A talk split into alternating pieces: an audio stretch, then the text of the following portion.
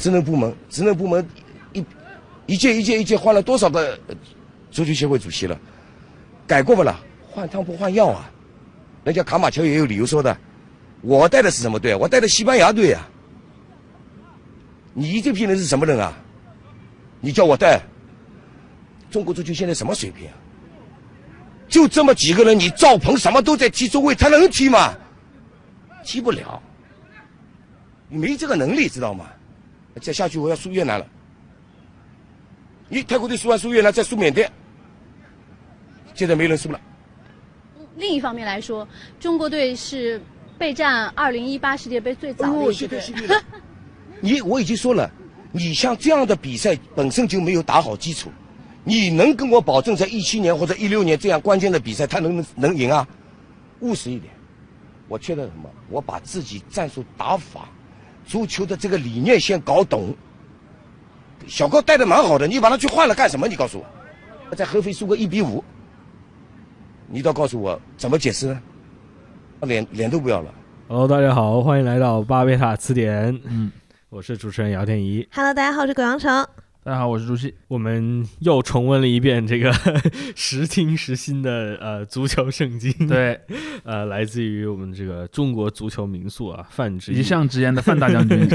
是的，是的。对，呃，听听到这个，我们的听众大概也知道我们这一期主题是什么了。嗯，其实也不光是谈足球吧，因为最近无论是冬奥会啊，还是一系列的这种足球比赛啊。呃，让大家整体在网络上这个体育热情对又开始这个体育热情应该说不是大家想着要去踢足球了，而是跟大家都开始 思考我们和足球之间到底是个什么样的关系？对我们到底怎么了？我们到底怎么了？然后对类似这样的一个东西。对，在大年初一，然后有有两件这个大事，估计大家也都知道，就是中国男足啊参加这个世界杯亚洲区的预选赛。大年初一给了全国人民一个非常好的献礼，好吧？就是一比三这样下去要输。越南。真的输给了越南，真的输给了越南。然后同时呢，基本上同时在就是前后呃后一天吧，呃，中国女足在这个女足亚洲杯上面战胜了之前就是所谓的直面实力更强的日本，而且是就是追平追平，对对对，是在点球。点球大战的时候战胜的。之后呢，又接着战胜了韩国队，在决赛中得得得得冠军。对。对对。我们是冠军，所以这一这个一下子鲜明的对对比。对，然后当时其实出现了很多的讨论，就关于所谓的这个男足和女足的关系问题，或者说男足为什么不行，女足为什么行，出现了很多这样的一些讨论。嗯，但这个讨论随着它走向深入吧，其实出现了很多不同的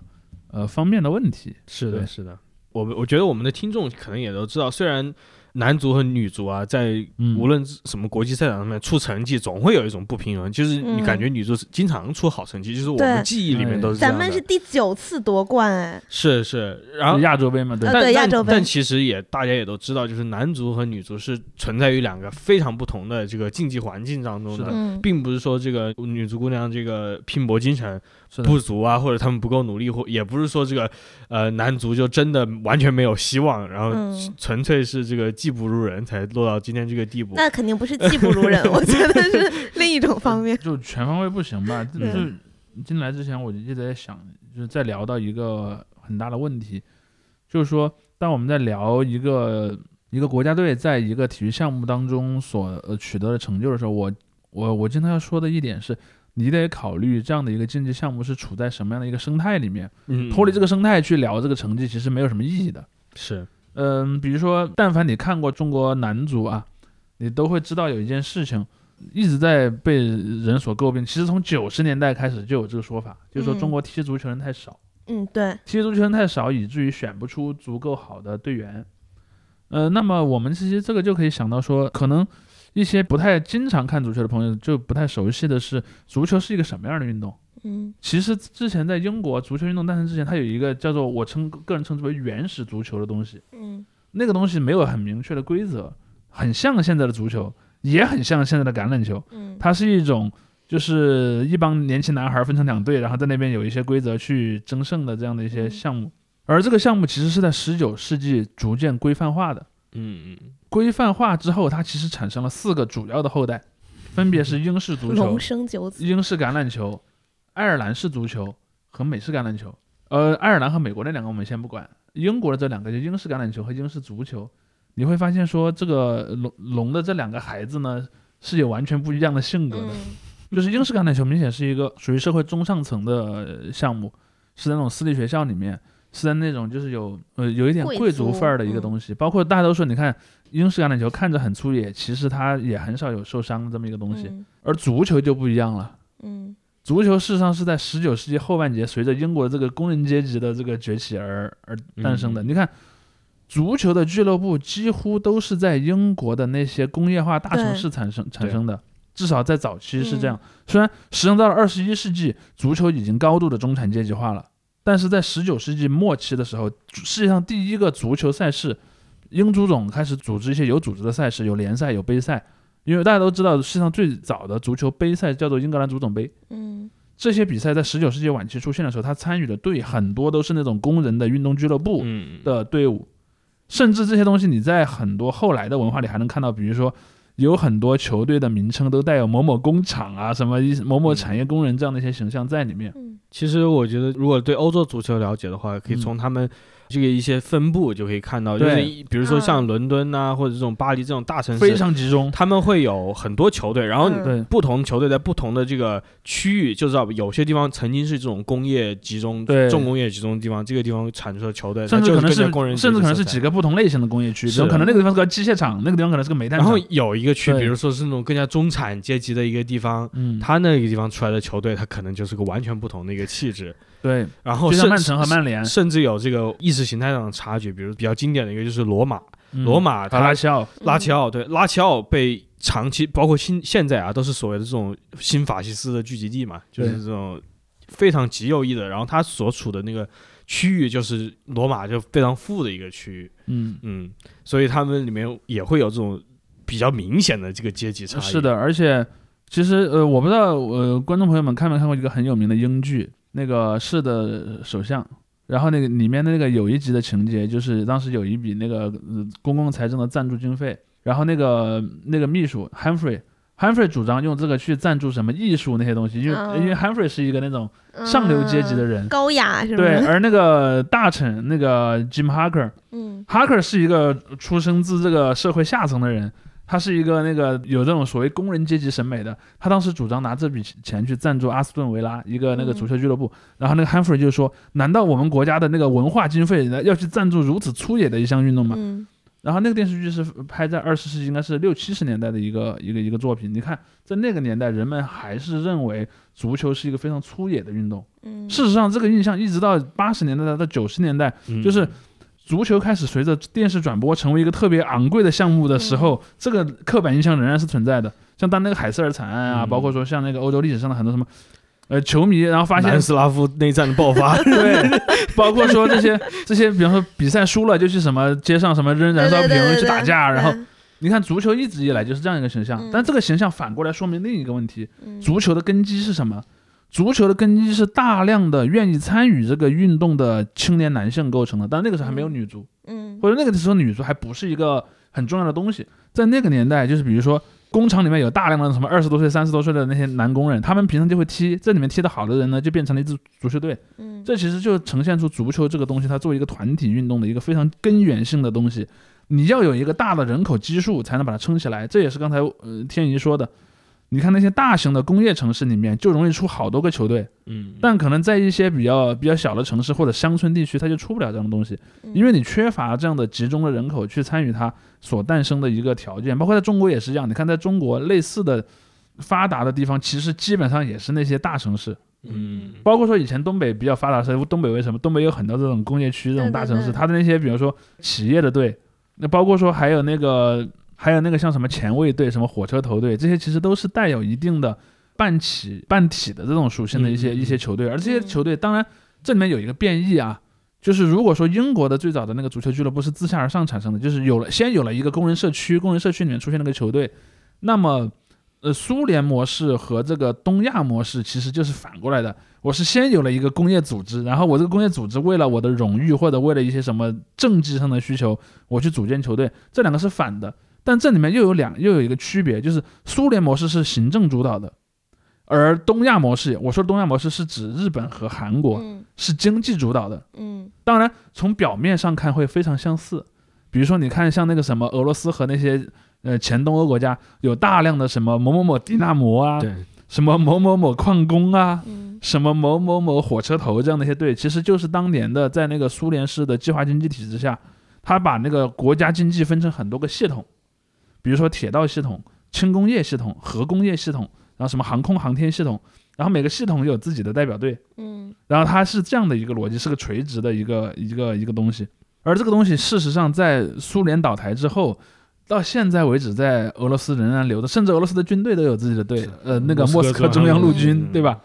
而在那个日本和韩国有一个态势，我们大家都喜欢很喜欢聊所谓财阀模式。嗯，对，人们提到日韩的时候，经常说到对啊，说到他们就是就是这种这种八股财文，团那种，对。但是呃财阀这个东西的影响力其实是大大被高估了，但是它确实在有一个领域是很有是很有影响的，就是在那边很多大企业它也具有一定的就是我我要去办社会的这么一种属性。所以你看它在日本的棒球和韩国的棒球，还有韩国的足球，嗯。大量的，因为你看欧洲的很多俱乐部都是什么地名，嗯，比如什么曼彻斯特某某某队，什么柏林某某某队，什么巴黎某某某队，它大概是这样的。但你看，在那个日本和韩国会存在什么？比方说软银队，对养乐多。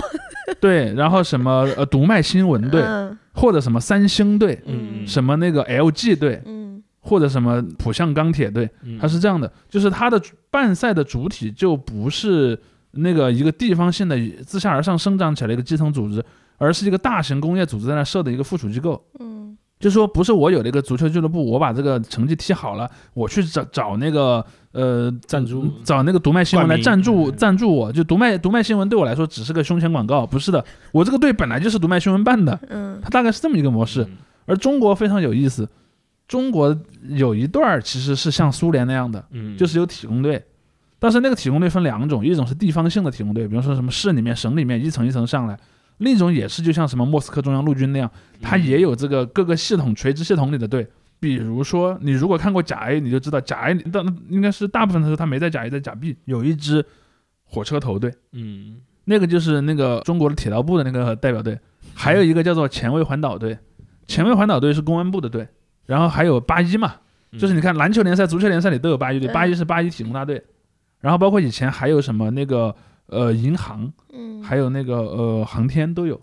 在中国的九十年代以前有那个就是全国运动会，那个时候中国的体育模式是什么？是模完全模仿苏联的。苏联就是呃省级行政区和这些中央垂直管理的系统呢，各自建自己的体体育队，然后我国内有一个全国性的运动会，然后这个全国性运动会比出来之后，成绩好的那些人就被抽调到国家队，再再代表国家去国际上去为我们国家争取荣誉，去证明我们苏联体制是优越的，这是苏联模式的一个嗯一个传统。而中国的模式其实跟苏联非常像，因为呃四九年以后，中国大量制度是模仿苏联建立的，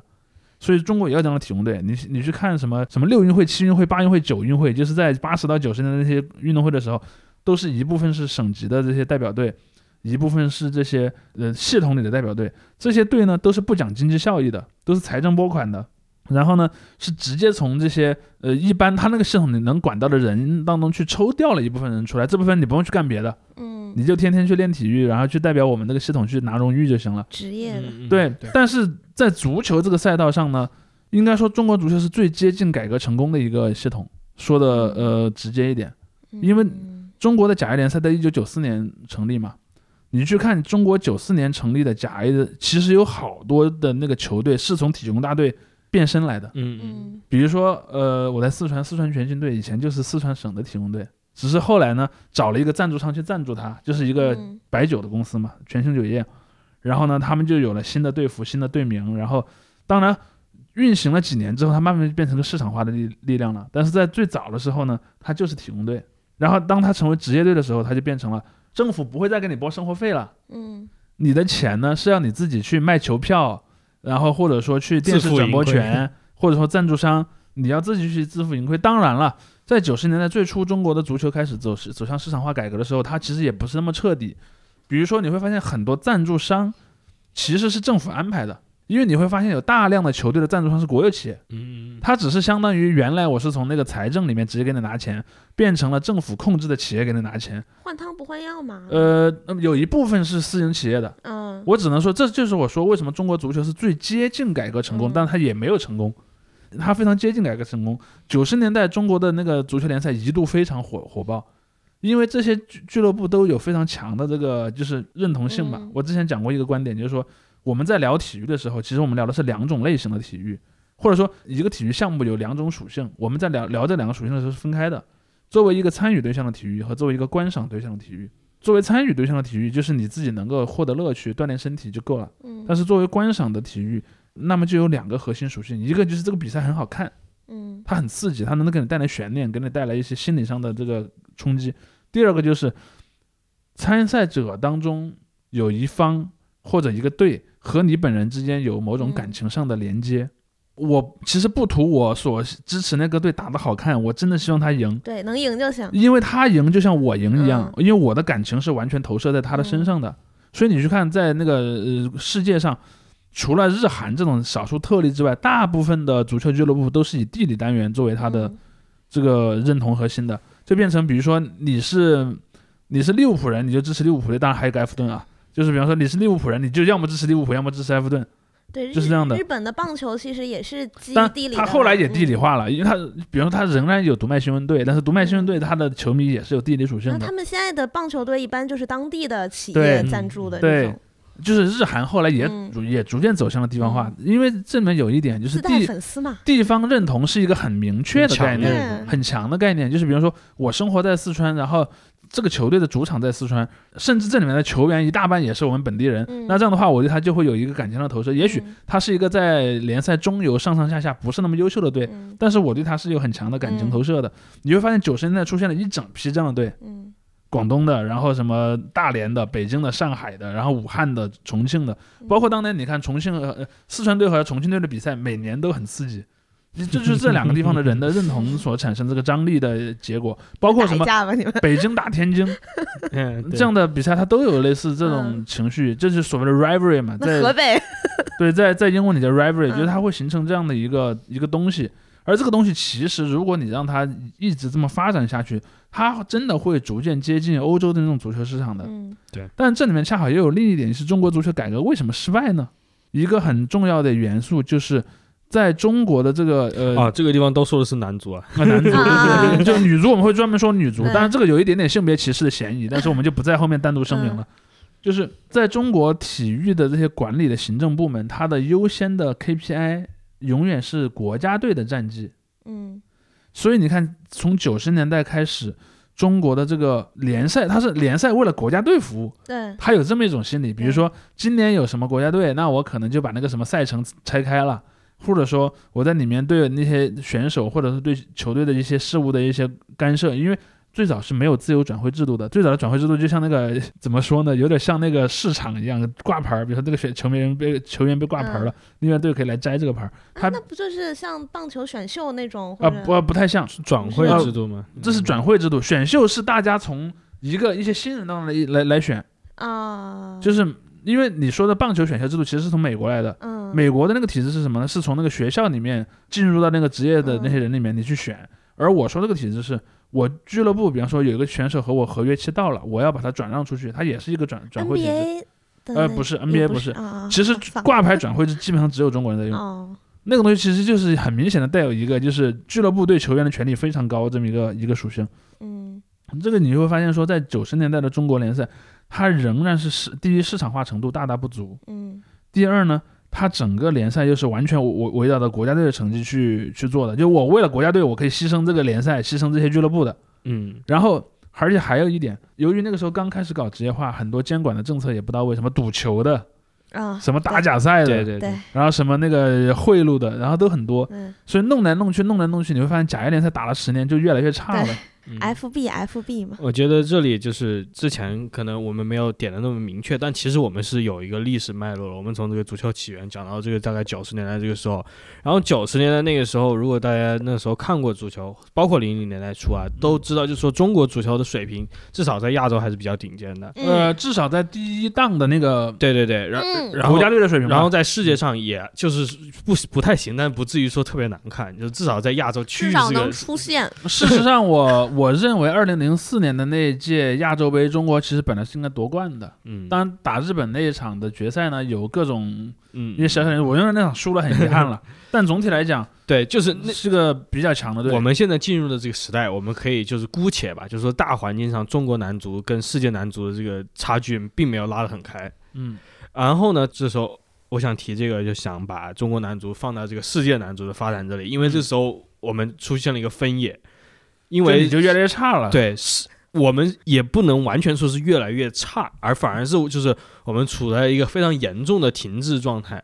而世界足球，就世界这个男子足球、运俱乐部足球突飞猛进的对进入了发展期。对，当然这里面有一个很大的因素是，就是那个呃电视直播的这个这个这个影响，因为我们前面说了，你作为一个集体性的项目，你首先你的最核心的竞争力是什么？你要有足够大的后备军的这个人口。后备军的人口才能为你提供足够好的这个选手来来来来选嘛？说白了，嗯，就是你从一百个人当中选一个优秀的人，怎么说你也不可能比从十万个人当中选一个人要来的强，这是一个常识。而如果说在北美，北美因为经济发展比较早，所以说北美的那个体育联赛，像什么橄榄球、棒球这些东西，从二十世纪五十年代开始就逐渐转向了电视化。电视化这个东西，你不要看它那个现在感觉是名正言顺、理所当然的。但是在那个一开始的时候，其实带来非常大的冲击的，因为最早的那个体育联赛，你要去关注它，其实就只有两个模式，广播，一个是去买一张票去现场看，一个是听广播，但是听广播是很间接的，而且广播台一般是只有本地才能听的，嗯，所以说就比方说纽约洋基，它确实在纽约很有名，但是在全美国的那个范畴内，人们知道有纽约洋基，但是其实没有多少人真正了解过它，但一旦进入到电视转播的年代，就意味着，比如说你可能在什么。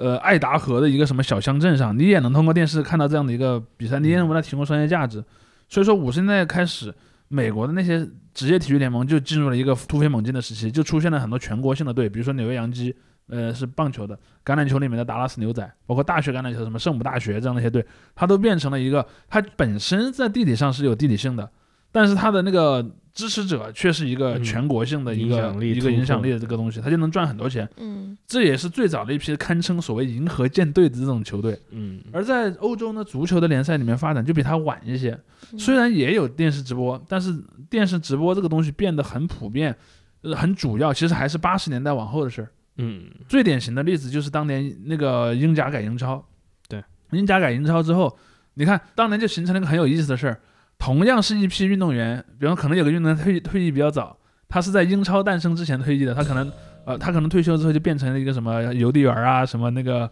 呃一个一个很普通的人。但是如果他是在英超诞生之后还在足球活跃在足球界的话，他的薪水是翻了很多倍的。然后就出现了一批足球选手就变成社会名流了，这也是九十年代以后的事儿。而这个事儿反过来呢，又增加了足球这个项目的吸引力。贝克汉姆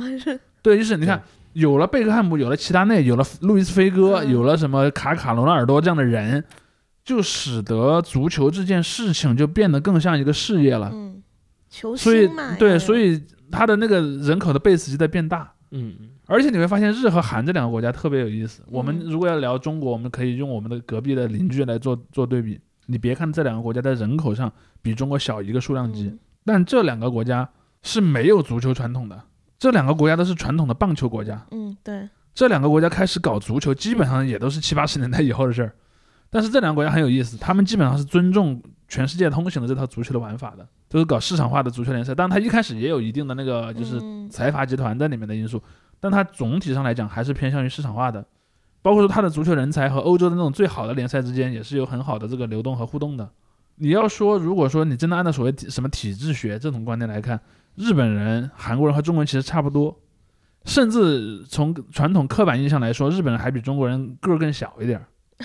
对吧？嗯，中国人有很多人都这么认为，就是如果他在营养条件相同的情况下，对中 在营养条件相同的情况下，中国人一般来讲比日本人长得更大大个儿一点。但是你会发现，日韩按照这个赛事本身的规则去玩，玩了可能一代人多不到两代人的时间，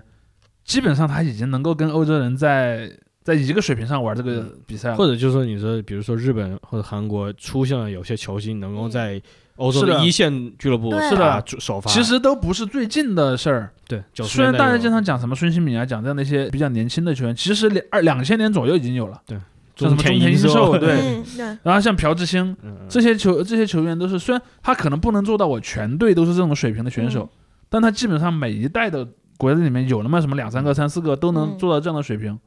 而中国就不是这样的。中国那个时候就是接近，但没有到那一步，但是因为他没有完成这个彻底的市场化的这么一步，所以你就会发现说，中国足球其实最后就变成了一个笑谈。其实，在九十年代，球迷们都对足球是很认真的，就是有 每个队有自己的队歌，然后球迷们会拿着他旗帜，甚至想到国安的那句 slogan。你去看每个地方性的球队都有自己的 slogan，而且那个 slogan 往往和他们的方言和地方认同是。我初中的时候，我我们班的班训就是永远争第一。对，然后都 都有这样东西，甚甚至于说他们的球队的风格和文化也有一定的这种基于地地理认同这个特性。但后来由于你这个市场化不彻底，以及我们以及我们刚才说的这个国家队导向的这么一种东西，你最后就越玩越差了。其实你应该是你俱乐部玩好了，国家队自动变好。嗯。而你不能说我为了让国家队好而去把俱乐部搞得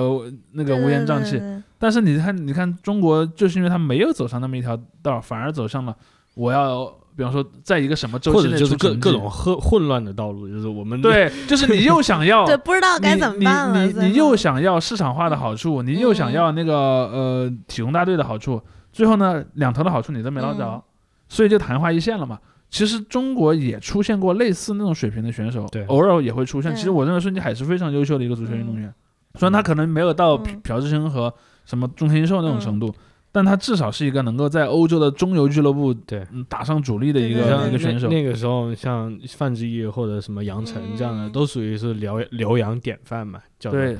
但那个就像你说的，昙花一现，大家吴磊呢？啊，吴磊呢？吴吴磊在今天也是昙花一现。是这样的，如果说在二零零二年、零四年的时候，嗯，一个年龄段能出现四五个吴磊的话，啊。到了二零二零年，一个年龄段里能出一个吴磊，你已经谢天谢地了。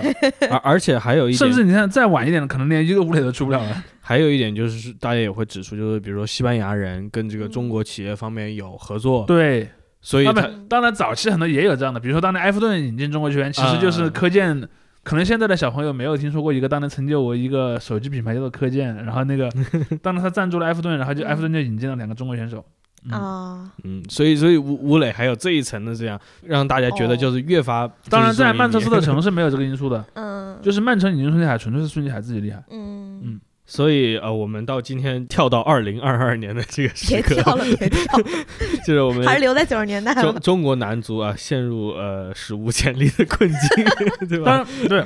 说到这儿，我再我再插一个点，往回说一点，其实你看。曾几何时，就在一九四九年以前，就是建立这套苏联式体制之前，中国也有自己的足球传统的。就中国最早的那代所谓的“李球王”嘛，李惠堂。李惠堂是什么人？李惠堂是客家人，然后他是在香港长大的，是在香港的那个工业社会里面长大的。因为当那个时候的香港的工业不是制造业，是那种什么航运呀、什么贸易这种行业。其实你看早年有很多什么香港的足球运动员是什么海员呐、什么码头工人这样的一些，就是我们想的，其实跟英国非常接近。那个年代吗？对，而且当年的很多俱乐部都是什么？其实那时候不光香港，嗯，那个时候中国有类似的足球传统的城市有几个？什么天津、武汉、对，上海这些地方都有，基本上都是那种通商口岸。嗯虽然通商口岸因为有很多的那个洋人嘛，嗯，所以你能接触到洋人的生活习惯。然后同时呢，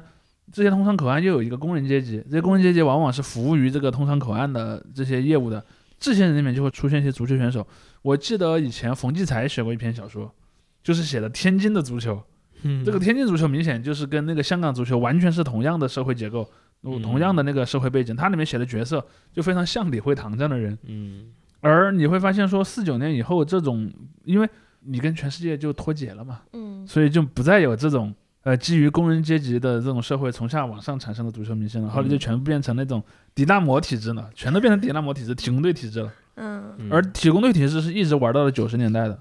而到了九十年代之后呢，就变成缝合怪，就是他也不完全是个体工队，对，但他也不完全是欧美的那种足球俱乐部，然后最后就就越走越差，而且是，而且我认为还有一件事影响特别大，就是一六年之后有好多什么地产商啊那些的，他其实他可能有某种不太纯粹的想法来进到这个足球界，最后就搞出很多搞出很多虚虚假繁荣，就是最后你会看看起来好像那个哇。年年那个球员的薪水都在涨，然后那个呃，对，然后你看那个，比如说可能到国际上那个亚亚洲的俱乐部赛事里面战绩也不错，嗯，那你看几年之后，马上原型就露出来了，尤其是那些金主自己也出问题之后，这些原型立刻就出来了。所以我认为中国足球未来可能，比如说十年、二十年都会是一个非常不繁荣的阶段。对，那为什么没能吸收到这两种模式的好处呢？呃，是这样的，往往往往缝合怪是不能同时吸收两边的好处的，缝合怪经常是同时吸收两边的坏处。嗯，其实一方面就像如果唯结果论的话，它往往就是导致你一次失败之后，它立马推倒重来。对啊，于是就是就是每次都是半桶水。对，所以你看，就就像那个范志毅说的，你先把这个理念他搞懂搞清楚，就是你到底要走一条什么样的路。嗯，比如说。你经常是在走那种缝合怪道路的时候，你我我可能是我今天是缝合怪往 A 这边偏一点，嗯，效果不好，我马上就否定它了。我要缝合怪再往 B 那边偏一点，可能效果又不好，你可能又改了。你看，光中国足球以谁为榜样就换过好多轮儿。你看，像日本从来不换，日本人说我们的足球就要以巴西足球为模范。你看日本人一直是在学巴西足球，学了这么多年。其实日本人也引进过那种混血儿的球员，他引进的学全是那种巴西，就那种巴西的混血日本人嘛，三都主那种球员嘛。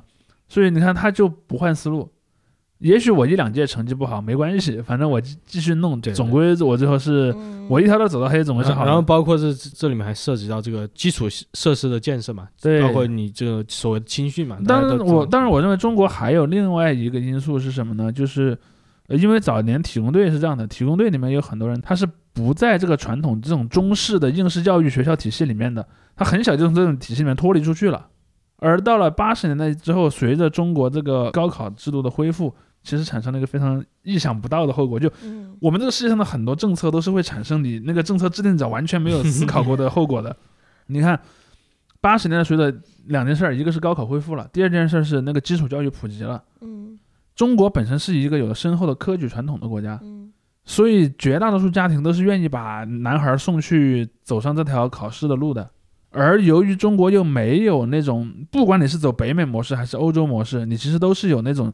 介于专业球员和那个呃完全不踢球之间，你是有很多种状态的，就像学生的那种大大学队什么这种感觉？对，但是在中国你建立不起来，因为你的中小学教育基本上是围绕着应试去走的。对。包括说，我我前两天我有一个朋友是做那个 做那个美式橄榄球的那个培训的一个朋友，我当时跟他聊过，他就说，呃，中国这些小孩呢，他可能到了什么呃十岁左右还是能来参加训练的，嗯，但是一旦到了十二岁进入初中，他就不会再来训练了，嗯，只有一种，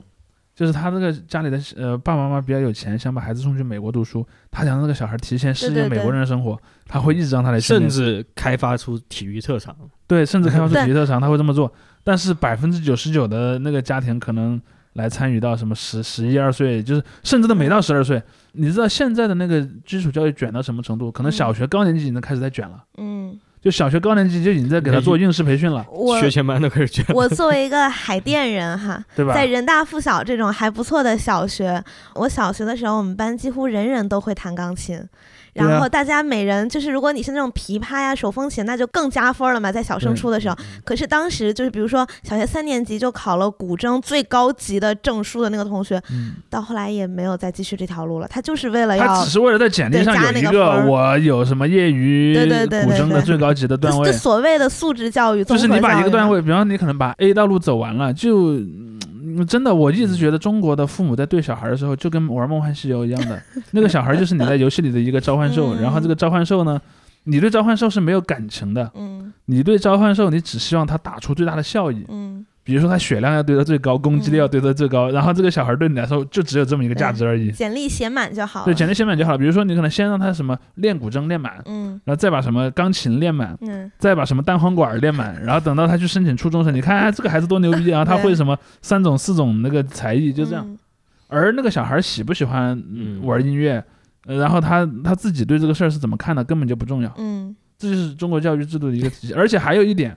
就如果说你刚才说的那些才艺，嗯，它还能被容忍的话，足球是很难被容忍的，他容易受伤。对，就他更像一个玩儿的那种感觉。对，就比如说你去练钢琴，练钢琴怎么着也不会把你练进医院去，对吧？但是你踢足球，万一摔了，可能骨折了，你就。包括你评级的这个，你足球是的，怎么样都对对对，没有证嘛。你可以踢成什么省级运动员，就是你你没有那个做题枷锁能产产生那个成绩。我爸就是高考前踢球把脚踢骨折了。对，所以所以你你就会发现一个一个一个很有趣的现象，就是其实不光足球，大量的这种身体性的运动运动项目都是从八十年代开始就淡出了中国这个体育界。而你想，在有高考制度恢复之前，很多时候，比如说你可能是上了个小学、中学，就但小学、中学那个时候小学、中学也很松，就不不怎么去，因为上面没有高考嘛，所以也没有那么卷。可能可能你你你你什么十六七岁被市里面的什么纺织厂或者钢铁厂招了工人了，嗯，你招工进了那个工厂，在工厂里面你可能变成了一个什么？因为那个国企都是办社会的嘛，比如工厂有自己的什么艺术团，工厂有自己的什么体育队，你慢慢的就有一个，你其实有一定的相对自由，就是在计划经济体制下的一种相对自由去发展这个东西的，或者是包括你这种情感投入在。是的，包括但是到八十年的时候就没有了，而且还有另一个因素特别重要。就是独生子政策，独生子女政策，独生子女政策之后，因为比方每家都只有一个孩子，那么你就会发现，八十年代以后的中国家庭对于小孩子受到那种肉体上的损伤，是有一种非常偏执的恐惧的。嗯，就是哎呀，这个你去参加那个什么摔跤了怎么办啊？对吧？都是这样的。嗯，所以都导致了所有的身体性项目在八十年代之后都走向那个大衰退。嗯，所以这一点就是除了那个，如果我们刚才讲的是宏观层面，就是说。这种体育体制层面就给你带来了很大的限制，而在微观层面，家庭和个人是严重的没有这个动机的。嗯，我觉得在这个之后，我们可以切入谈这个中国女足，因为很多方面其实是跟男足这个发展环境是相反的。对。然后在这里，我中间想插一段这个诗朗诵啊，嗯，给大家。你放你放一下，放一下。OK，我我来朗诵。OK，武汉普通话，各位注意。稍微稍微删节了一点啊，不多。运动为体育之最要者，今之学者多不好运动，其原因盖有四焉：一则无自觉心也，人多不知运动对于自己有如何之关系，或知其大略，亦未至于亲近严密之度，无以发其志，因无以动其情。一则积习难返也。我国历来重文治，哦，sorry，我国历来重文，修辞短厚，动有好汉不当兵之语。虽知运动当行之理，与各国运动自强之效，然旧观念之力尚强，其余新观念之之运动，盖犹在迎聚参半之列，故不好运动。一则提倡不利也。此又有两种：其一，今之所谓教育家多不安体育，自己不知体育，徒耳其名，亦从而体育之，所以出之也不成，所以行之也无数。其次，教体操者多无学识，语言闭礼，闻者色耳，所知唯此一技，又未必精。日日相见者，唯此机械之运动而已。夫徒有形式而无精意以贯注之者，其事不可一日存。一则学者以运动为可修也，夫衣裳参参参行止于于瞻视书，呃徐而已有者，美好之态，而社会之所尚也。故有深知身体不可不运动，且慎思实行，竟不能实行者；有群行群止能运动，单独行动则不能者；有焉居私事能运动，仇人广众则不能者。一言蔽之，害羞之一念为之耳。四者皆不好运动之原因，第一与第四属于主观，改之在己；第二与第三属于客观，改之在人。君子求己，在人者听之可以。你尽力了，你尽力了，尽力了，在发音上。我我觉得，我觉得这个里面还有趣的总结了一下，刚才我们谈到的就是我们可能在这个不是经济上，更多是这种文化上的对于体育的一个抵触。因为因为儒教伦理本来就很反反很反感那个身体对抗。然后这一个段落出自于这个呃鲁迅啊，一九一七年毛润之同志。当然，我认为他说的也不完全对。比如说张伯苓就是一个非常擅长体育的教育家，对吧？张伯苓在南开，他其实呃，我不知道我们的听众里面有没有在全中国各地的南开系统里上学的朋友啊？南开系统里面对棒球传统是非常重视的。而张伯苓也是中国最早的一代棒球选手，然后一度南开是全亚洲最强的棒球队之一。其实，其实你像毛泽东，他那个时候时候的那些教授，他很多那些从日本留学回来的，都对于这种体育教育是非常重视的。因为事实上有一点，我我认为是我们前面其实也多少接接触到一点。我们前面不是聊到英式橄榄球嘛？嗯，其实，在十九世纪，我往后半截去。在欧美的文化当中，那个高等教育是很重视体育的。嗯，其实初等教育也重视体育，因为他们很多那种私校那种，也是和高等教育是是接起来的。嗯，它这里面有一个因素是，除了传统上我认为贵族就是武士阶层，其实有有这个历史背景在里面，这是这是一。还有另一个运动，其实跟跟宗教有关，就是在十九世纪出现了一种，就是认为锻炼身体是一种宗教虔诚的观点，就是神造了你是为了让你强壮的，就是如果你自己就是很弱，你的身体很弱，就是没有利用好神造你给你带来的这个机会的。这是这是十九世纪以来的一种宗教观点，这个宗教观点其实影响很深的。我觉得这个其实就脱胎于所谓这种西方传统的，是的，融合了这个希腊的想象，就是你这种哲学，它其实相当于有身体上，它其实是把那个基督教传统和希腊传统做了一个缝合怪，两栖文明嘛。然后，然后这个东西里面你会发现，直到今天还有一个人，这个人我说出他的名字，你们肯定很熟悉，也仍然是践行这个传统的，嗯，就是林书豪。你看林书豪每次比赛打出了打打出了好的这个成果，你看他都会发一个感谢上帝这样的，就因为在这里面是个宗教虔诚的因素的。包括你看，你一看林书豪，你就知道他家是一个很虔诚的家庭，给他取的名字叫耶利米，是那个旧约里的一个先知的名字。他家就是那种很虔诚的家庭，他个人也是个很虔诚的教徒。他把自己去练篮球和他的宗教虔诚两个事情是绑在一起的。而这个东西其实就是很典型的西方式的高等教育的东西，而且还有另一个因素。西方有很多学校是有那种军事色彩的，嗯，很多学校是那种所谓军校，军校里面的课程就天然的带有大量的体育体育内容，而且事实上又有另一个因素是在嗯清朝晚期离开中国去日本、去欧洲、去美国去接受教育的人当中，又有很多人是去了军校的，嗯嗯，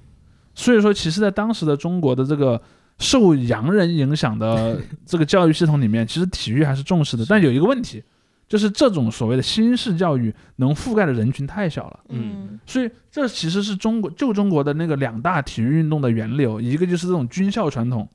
这种西式教育的传统，嗯，第二个就是我刚才说的这种码头传统，嗯，通商口岸的这些工人阶级，工人阶级没上过大学，但是无产阶级传统，对，无产阶级传统就一个是有产阶级传统，一个是无产阶级传统，无产阶级传统就是什么呢？呃我是个贫困的码码头工人，对，但我看到那些英国的那些海员，英国的海员在那边玩一个很好玩的运动，我以后就去混着跟那些英国海员一起玩，玩久了我也有我的队了。嗯，这就是李惠堂也好，或者说当时呃冯骥才笔下的那个什么天津足球队也好，就这么来的。嗯，而这个东西其实到了那个四九年以后就被我们说的这个新的这个传统所取代了，就是被这种苏式教育呃说这种苏联式体制。所影响，而到了八十年代以后呢，苏联体制的阴影慢慢的褪去了，阴影。但是那个后来所形成的中国教育，就是八十年代以后形成的中国教育，它其实我个人观点啊，它里面所谓的做题加基其实是有更多的那个宋朝以后的这种儒教思想的影响。其实也不是所有的儒家思想都不重视身体的，孔子自己的思想就很重视身体。嗯。然后毛泽东这篇文章里面都要提了，是的，是正面例子，学是万恶之源。我跟你说，是的，就是宋朝以后的理学是万恶之源，真的是把孔子都毁了。理学里面的思想其实跟孔子思想很多是相反的，对。但是你会发现，能够影响到今天的中国人的直接的影响的那个内容，其实是理学。嗯，包括说那种重视做题、重视科举。重视那个，我要什么那个去去去去成为通过考试成为一个什么国家的官的那种当公务员，都是这么来的。而这个东西天然就是巨吃体育的。嗯，然后正好说到这个点，就是说体育从欧洲的这个传统，就是西方的这这一种思思想核心啊，发展到这个二十世纪初期的话，它其实是一个非常排斥女性的一个思想，它的这个意识形态是个。因为因为希腊的那个希腊的那个运动会就是排斥女性的，对对对，他他是就是这种男性的有产阶级，他非常非常男性贵族，非非常独有。但是呢，随着这个所谓这种自由主义思潮的发展，在二十世纪的时候，产生了在欧美现在现在发达国家之后也社会主义国家，当然在苏联这样的地方，它出现了女性同等呃女性运动员，包括同等的，比如说男子足球有女子足球。其实一开始有一个很大的因素，最早其实是贵族对这个事儿做了贡献。因为在贵族阶层里面，就是有一部分贵族是容忍自己的那些家庭成员里中的女性来参与运动的，包括你看什么网球啊这样的一些运动里面，就有一些什么宫廷贵妇开始打网球了，或或者就自自由主义，我们拿这种有非常非常简单的一个分法，自由主义是一种布尔乔亚的一个意识形态嘛，它对它这样来，然后它里面就就给了女性一定的地位，对对，而女性的地位，她可能除了去参与那些，因为。可能有些东西你觉得很正常，比如说女性去参与舞蹈啊，或者那种，她就被认为很女性的活动，会自然一点。但是你会发现，如果你说让女性去参加那些被认为很男性的运动，其实是会更慢一些的。嗯，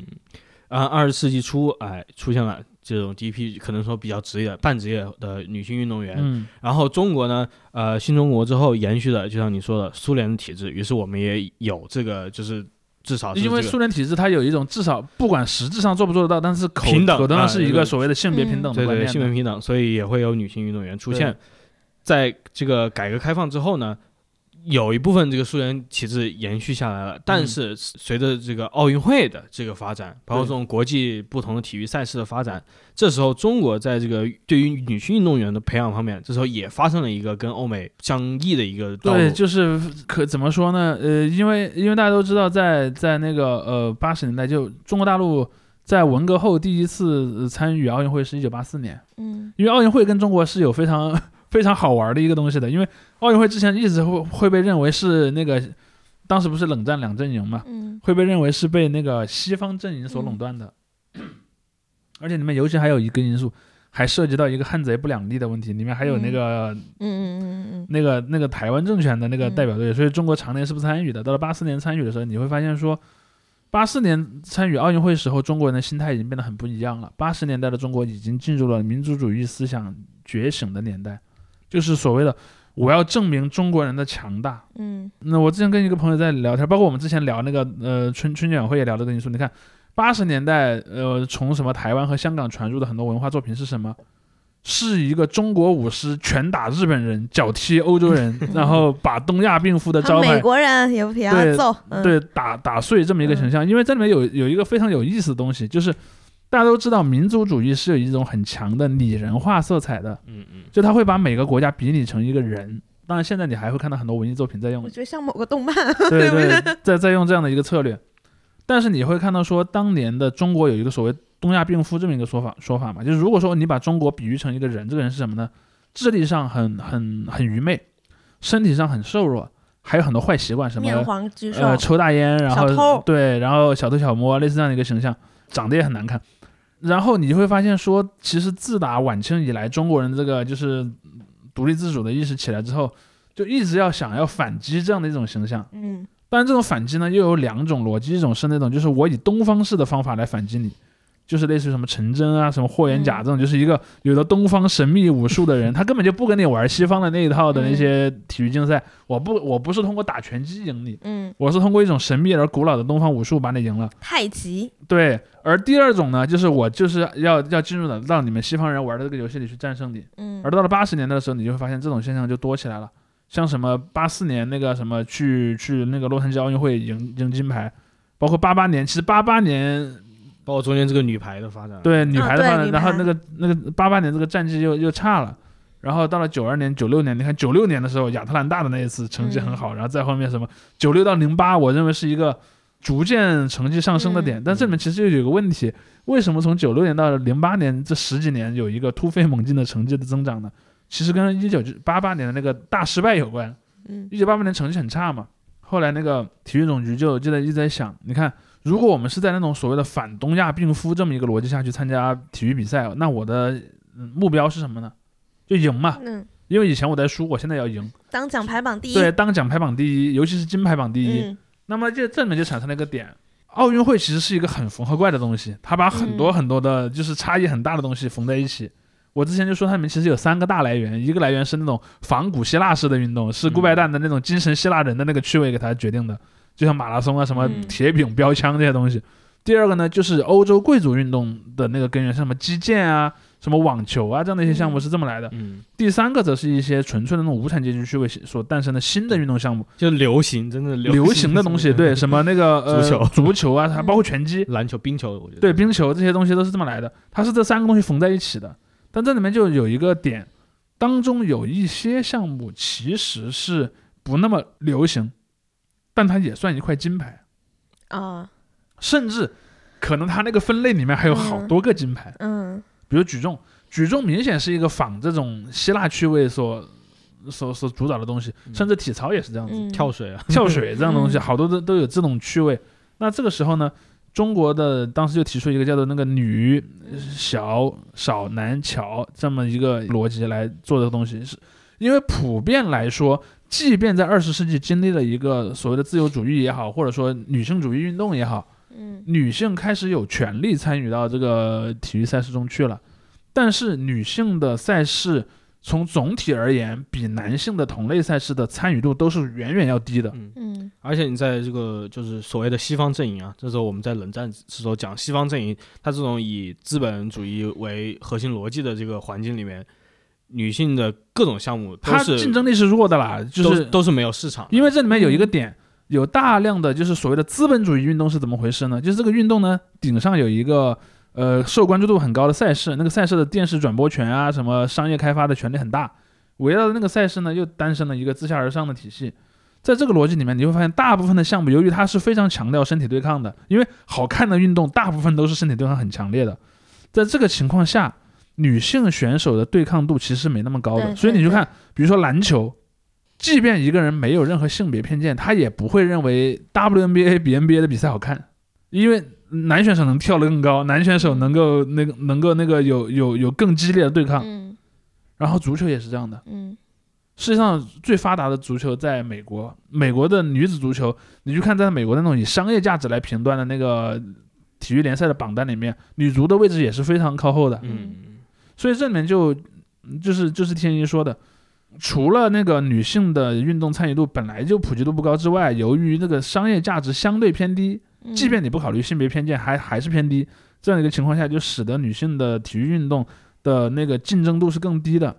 就是现在问题来了，你是一个那个功利主义的做题家，你要优化你的那个成绩，你是一个学生家长，嗯然后这个呃嗯，这个学校的课余的那个呃文化团里面有好多个职位去报，你肯定去给他报那个人最少、竞争最激烈、最能让他去拿那个成绩的那个项目。所以这就是八八年以后中国人的这个嗯体育逻辑的这个出处啊，这个出处就使得我们就走向了什么体操、跳水，然后呃那个举重，然后这样的一些项目的这个路。嗯嗯而这个东西确实是在九十年代以后给中国的那个奥运代表团提供了很多的业绩。嗯，很有用啊，就是对我这里看到一篇就是写东京奥运会的文章，里面在说就是东京奥运会四百三十一名中国运动员，女性运动员二百九十八人，男性运动员一百三十三人，女性比例高达百分之六十九。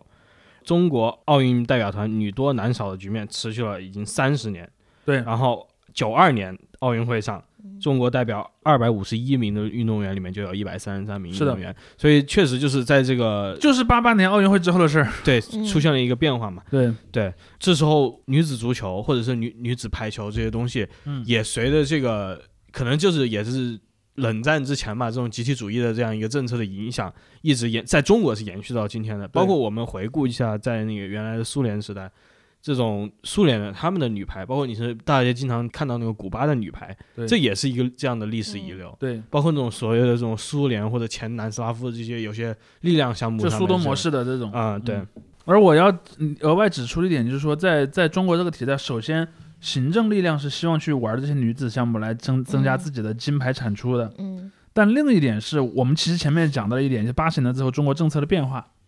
其实八十年代之后恢复了高考制度，恢复了呃，然后新建了独生子女政策，同时还有城乡二元论的这么一个中国社会里面，其实直到我们在录节目的二零二二年，中国的农村女性所遭遇的偏见和歧视嗯仍然是根深蒂固的，嗯，更不要说八十年代比现在要还要再严重的多。嗯。所以这又从另一个侧面给了中国女子呃的运动项目的发展带来了一个好处，就是农村少女是更有动力脱离原生家庭的，或者脱离于原来的那个，或者说脱离原来的那个呃都不是家庭，是那个村庄环境。嗯嗯因为我之前看过很多，不管在中国还是在欧美来中国的人类学家写过一些调查，就是说九十年代所谓的打工妹现象，就为什么有那么多农村女孩愿意去珠三角的那些，还有长三角的那些血汗工厂里面去承受那么大的那个压力，然后工作那么长的时间，去挣取一个很微薄的收入呢？相对男工来说，因为那个时候女工挣的钱比男工的那个嗯低的那个程度是很明显的，嗯即便你干的活儿一样多。这就是因为你如果作为一个农村女性，你不离开你的原生家庭，你大概就是十十十几岁，不到二十岁就被拖去相亲，然后去嫁给邻村一个人，然后你就一生过上了一个不会离开那个大山的生活。贤妻良母的生活，对，但如果你离开了这个原生家庭，你进到了一个陌生的环境，你的人生是有无限可能的。嗯也许啊，也许你的父母在兄弟兄弟姐妹几个人当中，只让一个男孩去上了学，你也没有上过学，你可能就上过初中，然后简单的懂一些识字啊，或者是懂一些数学。但是你去到一个，比如说什么东莞的一个什么电子厂，或者一个什么江苏的一个什么类似于皮具啊，或者是机械工厂里面，你在这样的一些，你在这样的一些工厂里面，你也许能成为一个什么班组的组长，或者你可能成为一个秘书，可能成为一个任何的一个一个职业，甚至还有很多人离开了中国，还有成为作家的，成为诗人的各种各样的人。而我认为，在中国这种体工大队模式下的女性运动，是一个类似于进厂打工的机会。嗯。就是因为我我我好多年前，十年前，十年前我采访过一个曾经是奥运选手的一个一个女性，她就是我去过她出生的村庄，那个村庄里面就全是那个什么种甘蔗啊，什么那种一些什么龙眼、种水果的那种地方，然后她家里好多个小孩儿，然后你想你是个女孩，你肯定不是家里优先要供的目标，培养的那个，对她可能什么七八岁就已经在帮家里干农活了，然后有一天来了个体校教练，一看哇，这个小女孩怎么这么强壮？来来来，你来跟我学那个举重吧，然后那个她爸妈一听。那个女儿可以送去体校，可以不用自己养，可以不用自己养，不用花钱，然后体校还给她发津贴，对，然后那去你去吧，你跟着这个教练去吧，可以来养弟弟，呃，对，然后呃，当然有没有养弟弟那个不 不太好说，但是但是至少可以养父母吧，对，把他送到体校去，很明显是减轻了家庭的经济压力的，而且你送去体校之后，他还有一定的概率，那个概率其实不高，比如说可能百分之一或者更低。他还会成为一个奥运冠军，他是他们那个县历史上的第一个奥运冠军。他得冠军的那一天，村里面，然后那个，当然那个时候已经不叫县叫区了，村里面、区里面还有市里面的领导全都去他家，送了很多的礼物，然后他家变成了那个村庄里最富的一个家庭，与有荣焉吧。对，所以从这一点上来讲，我认为对于中国的，尤其是那些社会下层的这些家庭出身的女性来讲，她在一个性别偏见非常牢固的社会里面。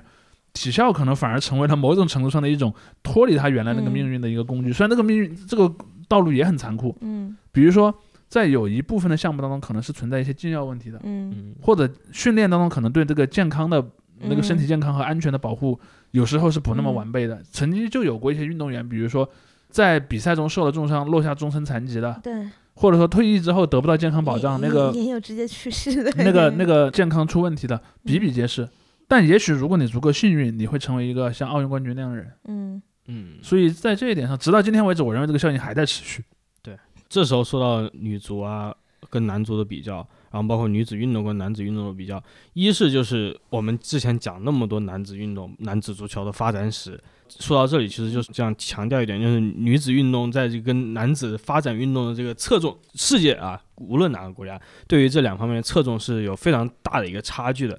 不是说这个女子运动在发展的时候没有所谓的这种底层的这种运动的动力啊，或者怎么样，它往往是各种客观条件的限制导致，其实第一女性根本没有时间去运动，第二她因为这种还有文化观念的性别角色的性别角色的这个分配，她不是一个要去运动的人，所以她直到这个呃二十世纪上半叶，她慢慢的才是随着这种平等思思维的出现，它带动了一部分这个发展，然后到后来可能到今天这个时候。确实，在有些地方，它更加有机的产生了这种女子运动的这个大的土壤。然后，包括竹溪你呃之前提的这个 WNBA 跟 NBA 的差距，或者说女女足跟男足的差距，就是谈到观赏性这一点。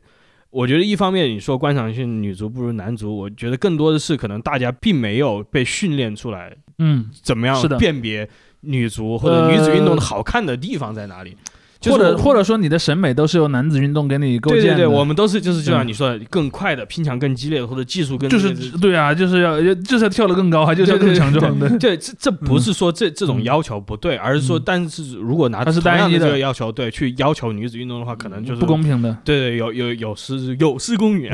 但女足能赢，对对，那是另一个问题了，那是另一个问题。观赏性啊，不，我们说的一个我们说的一层是这个项目自身的观赏性的是对而。另一个问题是说你自己的队在里面的相对地位的问题。当然，另一点啊，就说到那个就是呃内生性或者说有机性的这个女性运动，我想举出一个特别典型的例子，就是美国女足。嗯，美国女足是全世界最强的女足。这里面其实有一个很有意思的性别偏见啊，在美国足球就是英式足球，在美国人他们叫英式足球，美国人因为美国的那个橄榄球也叫 football。美式。对。在美国，英式足球常常年是被认为是个女性运动的。嗯，就如果你是个美国的中学里的男孩，你是个运动健将，你肯定是去橄榄球队啊，你不会去足球队的。再不济也打个篮球吧。对，然后呢，然后足球队呢，基本上就是要不然你是拉丁裔或者欧洲裔的新移民，因为你的故乡就是踢踢足球的；要不然是你是女孩，你才会去会去踢足球。但这恰好又反过来呢。使得美国建立了一个以中学、大学为核心的非常强悍的女子足球的体系。嗯，因为基本上如果女如果女子运动有校队，那就是足球的校队。嗯，所以你看，在全世界没有任何一个国家的女足打得过美国女足，基本上啊，绝大多数时刻下。都是打不过的，因为在美国的女小女孩参与足球是一个特别普遍的东西。嗯嗯。当然，现在随着美国的这个传统上的那种，就是最传统我们认为的那种，就是英国的英国后裔的美国人的人口比例慢慢下降，就是足球属于女人这个刻板印象在美国已经逐渐被打破了。现在很多美国男性也在踢踢足球，也越来越多了啊。嗯嗯。但是仍然是动摇不了这个。其其实美国女足地位，其实美国的这种运动环境，呃，很多都要归咎于他们这种学校的培养的环境。是的，跟跟这种呃原来我们说的这种工人阶级传统的一些运动是还是很不一样的。就是他们这种教育传统。你你说美国这个偏见，有一种男的就要去打架的感觉。对，上午 上午啊，就是因为美式橄榄球是更接近于武斗的，越狠越好。对，就是足球的那个冲冲击程度是远远比不上美式橄榄球的。就是从那种观赏性来说，那还是不如橄榄球。从暴力倾向的角度来讲，因为因为在。很多层面上，不管从参与层面来说，还是从观赏层面来说，呃，竞技体育是被作为一种象征意义上的战争来看待的。嗯，包括说，你看，像在美国很多那些大学的那个比赛，他们是会承载他们所在的族群的那个历史恩怨的。比如说，俄克拉荷马大学和德克萨斯大学的比赛就叫做那个呃，应该是叫什么红河之战。因为在历史上，俄克拉荷马的那个国民警卫队和德克萨斯的国民警卫队在红河边上是真的血战过一场的。在那之后的这两个州的州立，这两个州的那个本州最大的大学的橄榄球队的比赛，就被是视为那场战争的延续。就北大踢复旦是吧？呃，比那个更残酷，因为北京人和上海人之间是没有真正发生过血战的。但是俄克拉荷马人和德克萨斯人之间是真正的发生过血战的。在脑内每天都在血战。啊对，包括说什么密苏里和堪萨斯这两个州之间的那个州的那个大学的橄榄球赛。是被视为这两个州在一百多年前美国内战时期的那场血战的延续的。就是现在虽然打不了仗了，但我们可以，我们可以另外一个象征性的打仗来来比。包括说，你看为什么在欧洲的那个足球比赛里面，就是英国打德国，基本上就是 英法，还有英国打法国，这都是情绪很强烈的比赛，就是这么来的。就是因为这些国家的国家主体在过去的，比方说一百年以内发生过战争，那我们就会把这个。足球包括说当年苏联和美国也是这样的，我们两个国家在冷战嘛，对吧？那我们两个国家的什么冰球队或者什么篮球队碰到一起，那肯定我们会把它当做一个想象中的战争。以及中国队碰到日本队，日本对在某些项目也对，你看中国足球碰到中国足球队碰到日本足球队，那很激烈。包括乒乓球也是啊，嗯，对对对。你看为什么小山之力那么受人讨厌，就是因为。他作为一个中国人是代表日本队参赛的，那所以他会承担比一般的类似情况的人呃要要深得多的仇恨，所以就会有很多这样的因素。就当我们在在在聊竞技体育的时候，我们其实经常在想，你从这里面得到的是什么？嗯，就有点像比如说我我看西班牙斗牛，因为我不认识里面任何一个斗牛选手，嗯，我纯粹就是觉得哇，这个人的那个动作很优雅，这个人的那个反应很灵敏，我里面我纯粹是看运动本身的。但一旦我如果我是个西班牙人啊。这个人是科尔多瓦人，我也是科尔多瓦人啊！我希望我们科尔多瓦的老乡赢，那情绪情绪就不一样了嘛。对，就像我看世界杯的时候，如果是日本队踢其他队，那我可能会支持另外那个队，对吧？支持对面那个队。那那就我可能会希望日本队 赢或干嘛。但一旦日本队踢，对，但日本队踢中国队，我我希望中国队赢。然而。对，你说韩国队踢德国队，那我这个，对吧？你看，其实你看，在九十，那我俩都不喜欢。在九十年代的中国的那个，嗯，中国足球迷里面一直有一个词叫做“恐韩症”。嗯，你输谁都是可以被容忍的，输韩国是很很不能被容忍的。为什么？因为韩国在历史上跟中国是打过战争的。嗯。然而，对，所以然而连越南都输了。女足赢了 啊！对，女足赢了。但但是你看，就是越南的那些呃越南的球迷，在越南队赢中国队之后是很高兴的。嗯。因为历史上，不管是那个就是自宋呃宋朝以来的那个古典越南，还是现代这个越南人民共和国，都和他北方的邻居也是我们之间是发生过战争的。嗯。所以他们也会有类似的心理来看你。所以你看那个越南总理现场发红包，哇，对，现场发钱，你看就特别高兴。这个是你如果用那个角度去想，你是完全能理解他们的情绪的。对对对对。然后我们就那恭喜你们了。对我们哦，那我们就很不幸嘛，在这个里面成了个背景板嘛。哎，也没办法。那我觉得这个我们剩下内容下半期再聊，因为我们正好刚才提到了一现在的这一届的中国男足，然后包括主席刚才提到的这个小山之力，我觉得这个里面有另外一个话题，呃，大家估计也猜到了。呃，对，我们在下期会聊，就所谓的这个运动员的身份认同。对对对对对，包括我们对于他们的认同，对，我们怎么理解他们，他们怎么理解自己。对对对，好，那我们下期再见，下期再见。结尾处再补充一个通知，呃，因为之前我们的这个听友群被呃限制了，所以之前有些听友加了那个群，但是没有通过之前我在节目里的这个微信号来加的话，可能得重新添加我节目呃附录里面那个微信号，然后再加入我们的新群。过去的那个群现在已经作废了，谢谢大家的支持。